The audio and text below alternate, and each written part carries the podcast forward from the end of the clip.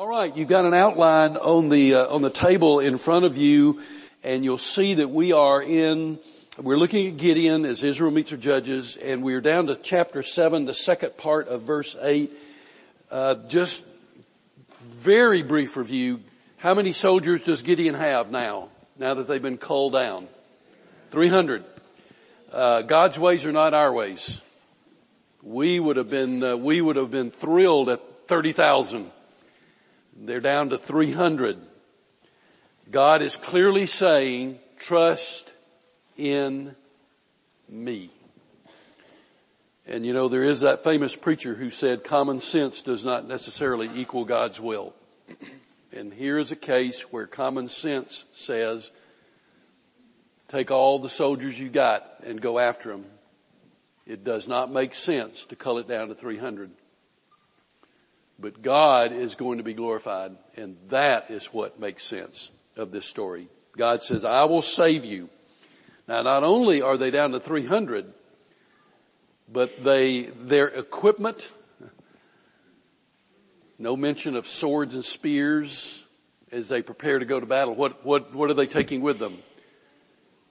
Trumpets and jars of clay with lights in them. Well, that'll be, that'll really go well.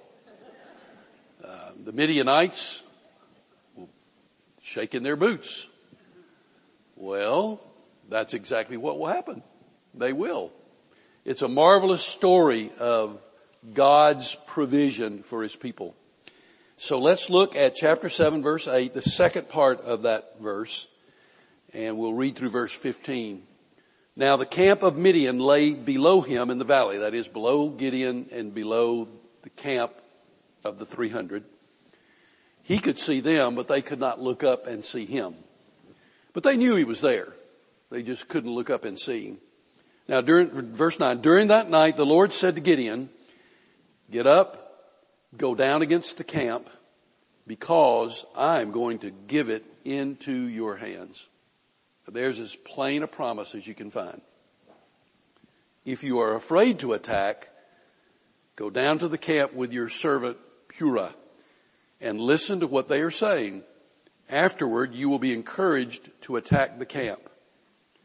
So he and Purah, his servant, went down to the outposts of the camp. The Midianites, the Amalekites, and all the other eastern peoples had settled in the valley thick as locusts. Their camels could no more be counted than the sand of the seashore. Gideon arrived just as a man was telling a friend his dream. I had a dream, he said. A round loaf of barley bread came tumbling into the Midianite camp. It struck the tent with such force that the tent overturned and collapsed.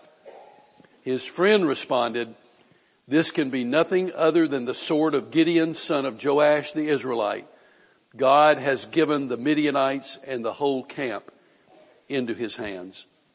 When Gideon heard the dream and its interpretation, he bowed down and worshiped. He returned to the camp of Israel and called out, get up. The Lord has given the Midianite camp into your hands. Now, can you see the promise of God? It's as good as done. I am going to give them into your hands. The two uh, the, the two Midianites, one telling the other about his dream, and it doesn't take his friend a millisecond to respond. This can only be the sword of Gideon. They had heard, they knew of the God of Israel, and they were petrified. And then Gideon goes back to his troops and he makes it as a statement of fact, God is going to give the Midianites into our hands. Now let's talk about these few verses. The Midianite camp is in the valley below where the Israelites are. Uh, they have vast numbers. Vast numbers. Uh, night is falling. The lights, the campfires show their numbers. And not only that, it talks about them being thick, as thick as locusts. And the camels are so many that they can't even be numbered. Now, that's quite an army to see when in your mind you know you have 300. So when God said to Gideon, I'm going to do this, But if you are still afraid, if you're still concerned, then I want you to take Purah, your servant, go down and listen to what you hear. Listen to what, what what's being said. God knows Gideon is still nervous. I'm giving you the victory. It's as good as done. It is done.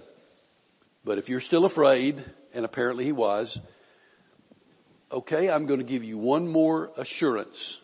Go down to the camp of Midian, take your trusted servant, your right hand man, Purah, get as close as you can get to hear what's being said, and what you hear will encourage you. Isn't that a great promise? What you hear will encourage you. So Gideon and Purah sneak down to the edge of the Midianite camp. Now that takes courage too, doesn't it? I mean, they're sneaking around and just the two of them. Um, and yet he's afraid, but he has courage to do that. So are you able to see yourself in that? I, I can see myself. God's promised I'm filled with courage, but I'm still scared. So Gideon, an incredible man, but remember he is a man, just like you and me.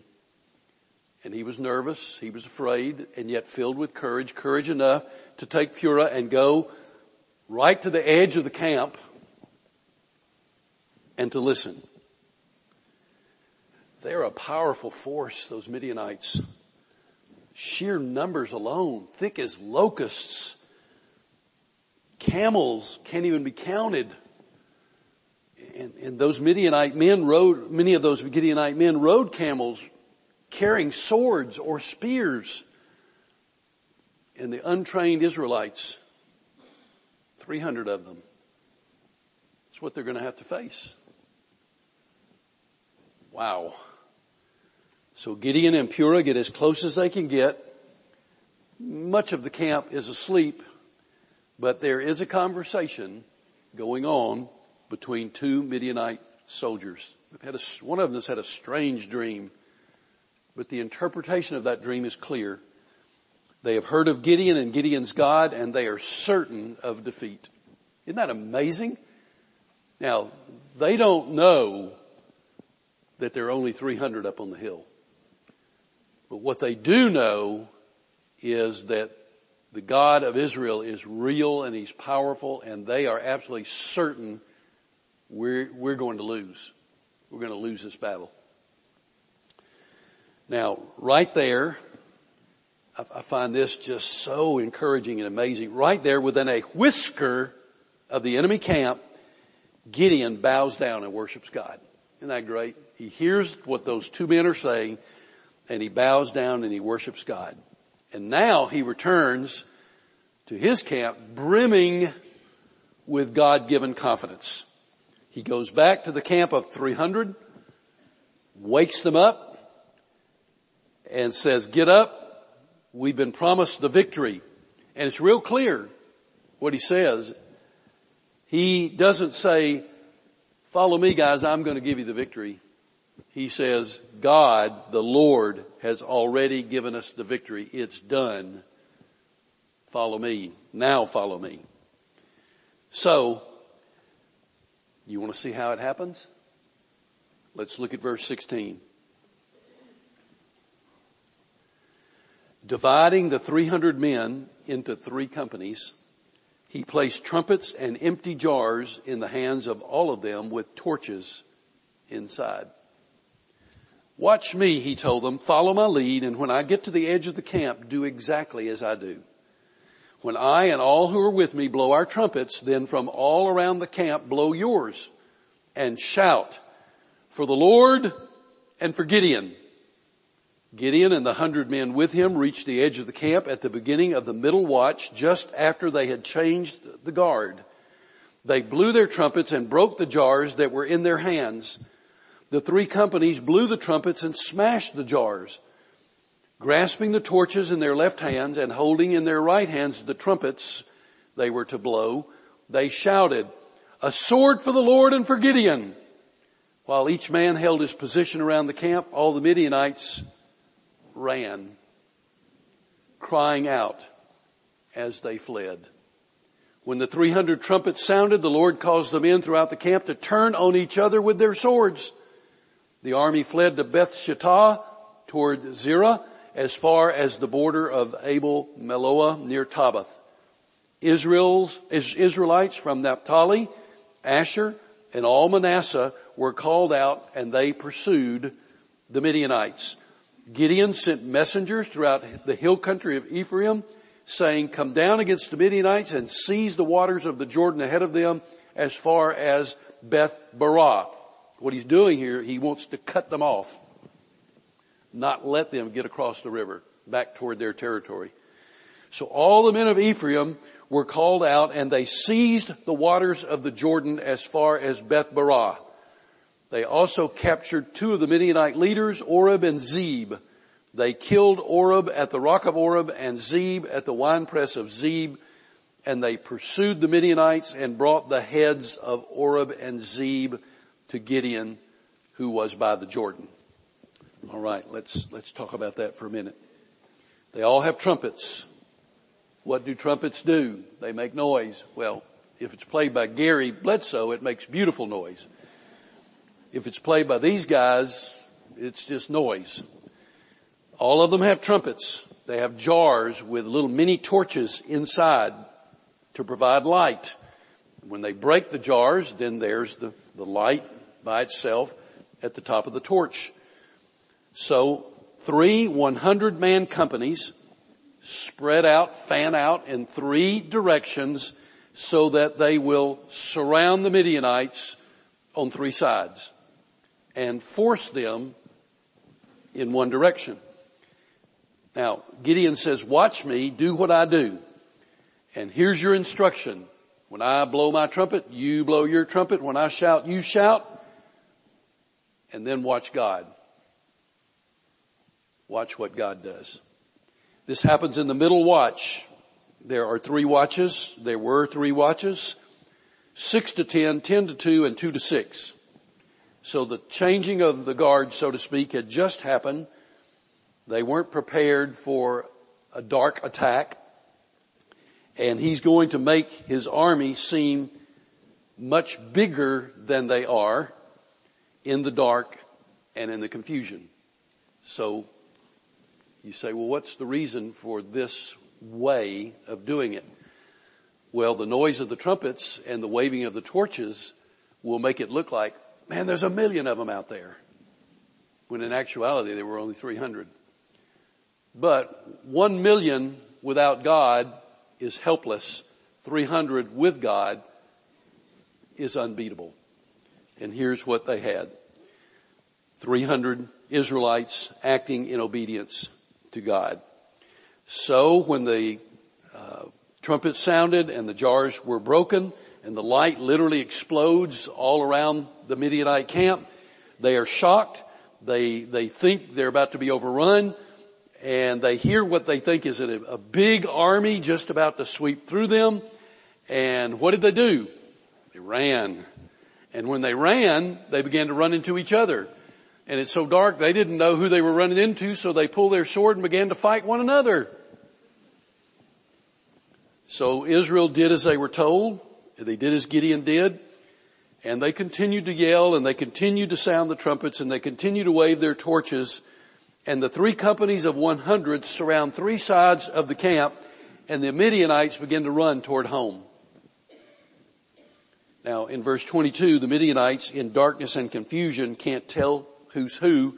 So in fear, they fight one another and they fled eastward toward the Jordan River. That's where they were from. They were from east of the Jordan River.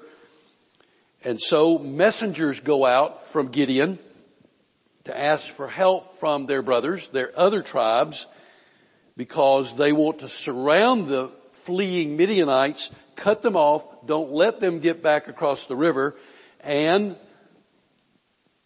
as George said a few moments ago, slaughter the Midianite army. That's the, their intent to do exactly that. Now, um, the brothers spring into action quickly. The other tribes, they, I, I believe they were all aware of what was going on. and they were at the ready. So that when messengers come and say, hey, come on, come help us, they didn't have to say, well, give us two or three days to get our supplies together. No, they, they were ready. They jumped and they, let's go. They were ready. And they cut the Midianites off to keep them from getting home. And the Midianites were, were, were trapped and Ephraim seized two of their leaders, Oreb and Zeb, and killed them and beheaded them. It's a delicious thought after lunch. Beheaded them and showed off what they had done. Showed the heads to Israel and to, and to Gideon. Now, let me say a few things about Gideon. We're not through with Gideon by any means, but let me just stop and say a few things about Gideon. First of all, Gideon gives all the glory to God. Gideon gives all the glory to God. Notice in verse 15, he tells his troops, get up, the Lord has given the Midianite camp into your hands. He gives the Lord the glory. Second thing about Gideon.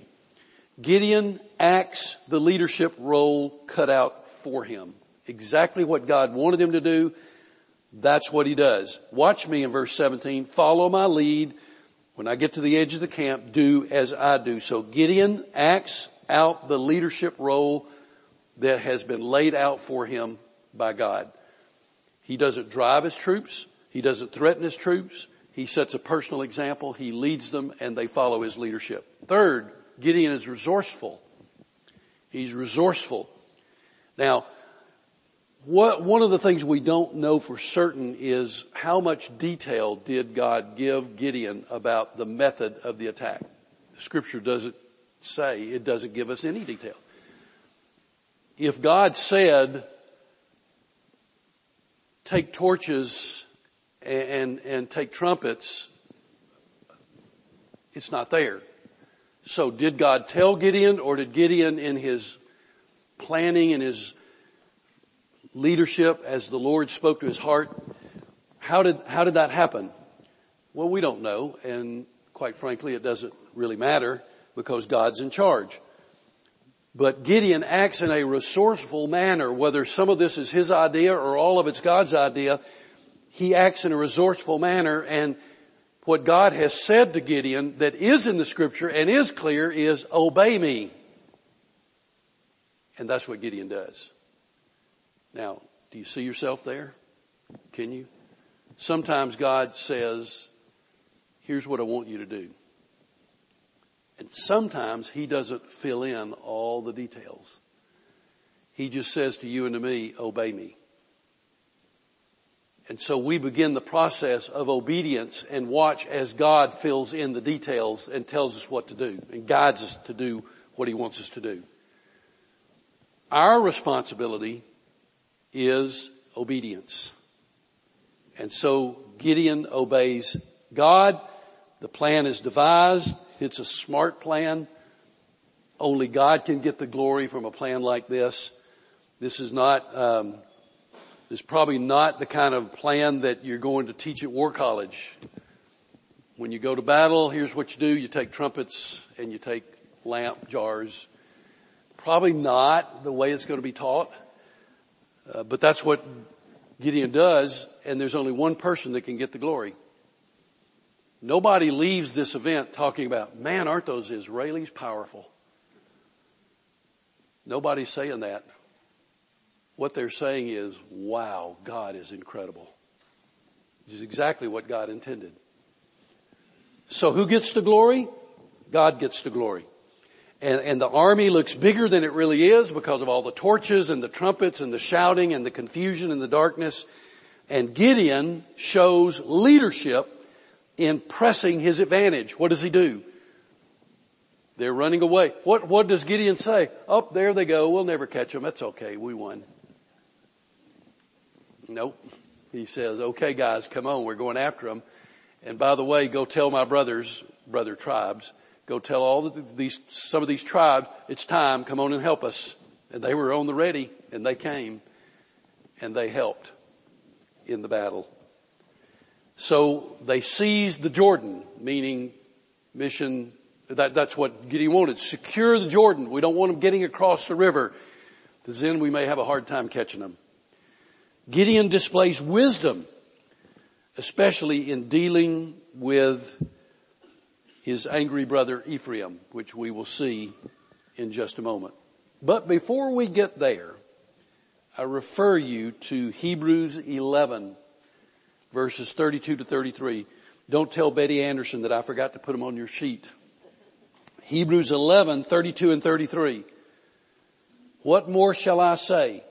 I do not have time to tell about Gideon, Barak, Samson, and Jephthah, about David and Samuel and the prophets who through faith conquered kingdoms, administered justice, and gained what was promised, who shut the mouths of lambs, uh, lions, and on it goes.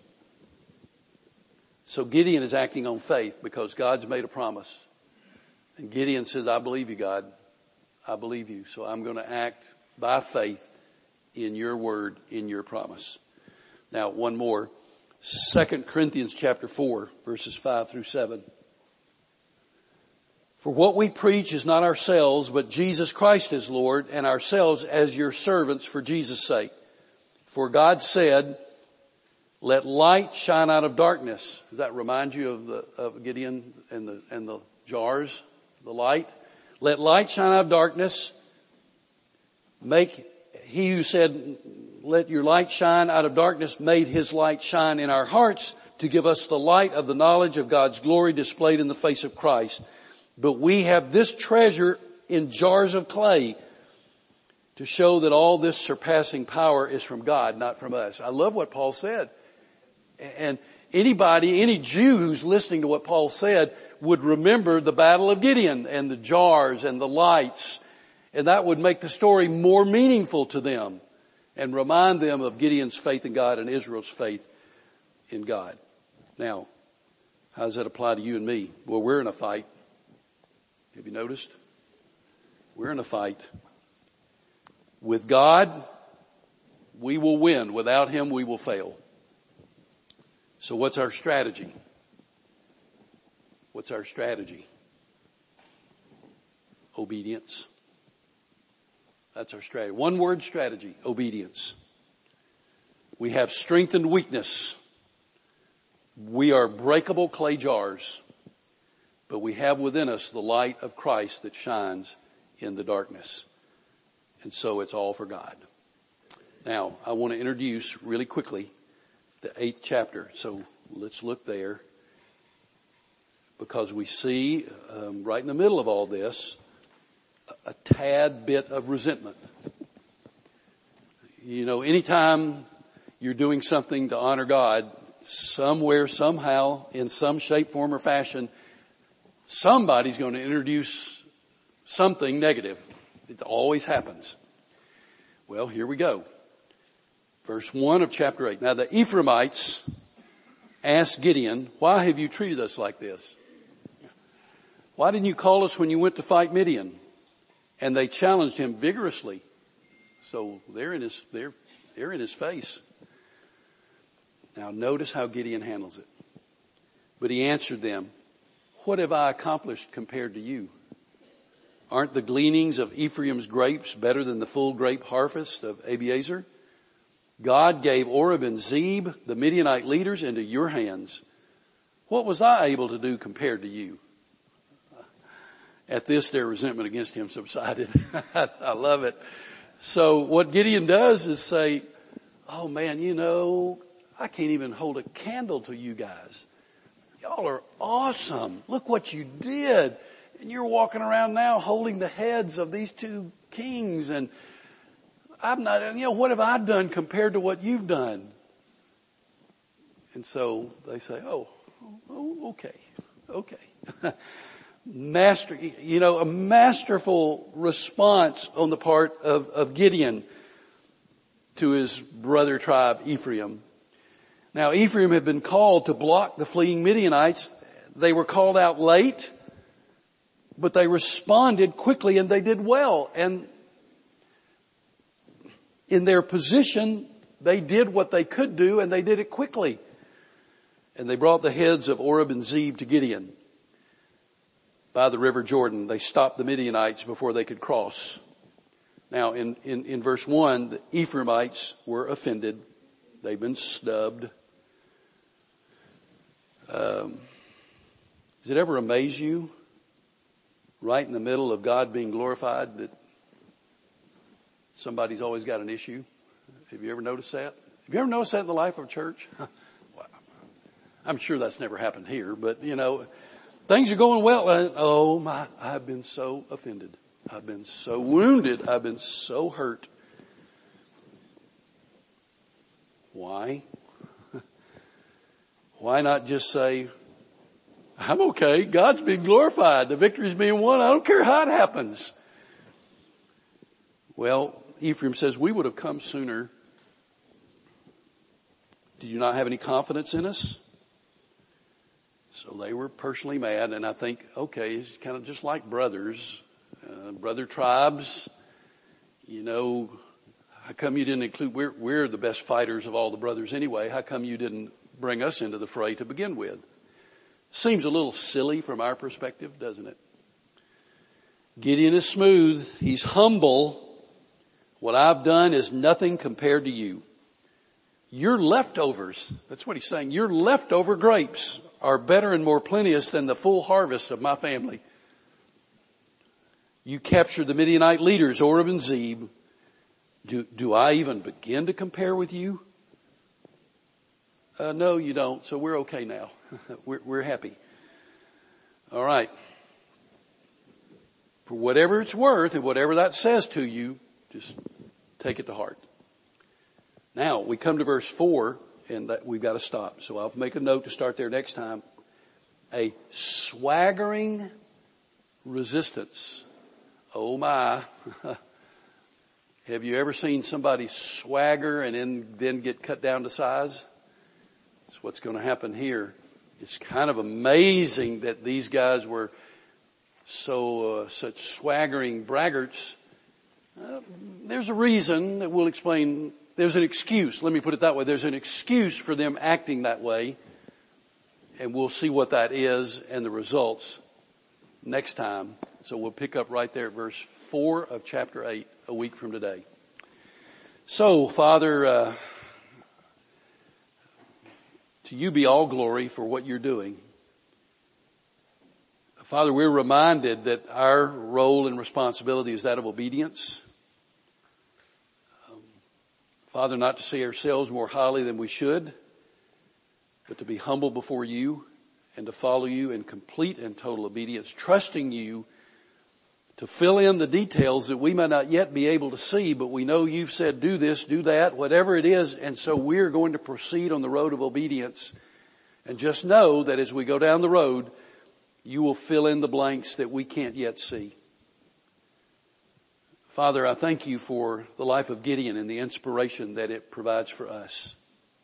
So with all that in our minds and in our hearts, we prepare to leave this room. Pray that you'll keep us safe in the palm of your hand and bring us together again next week in Jesus' name I pray. Amen. God bless you all.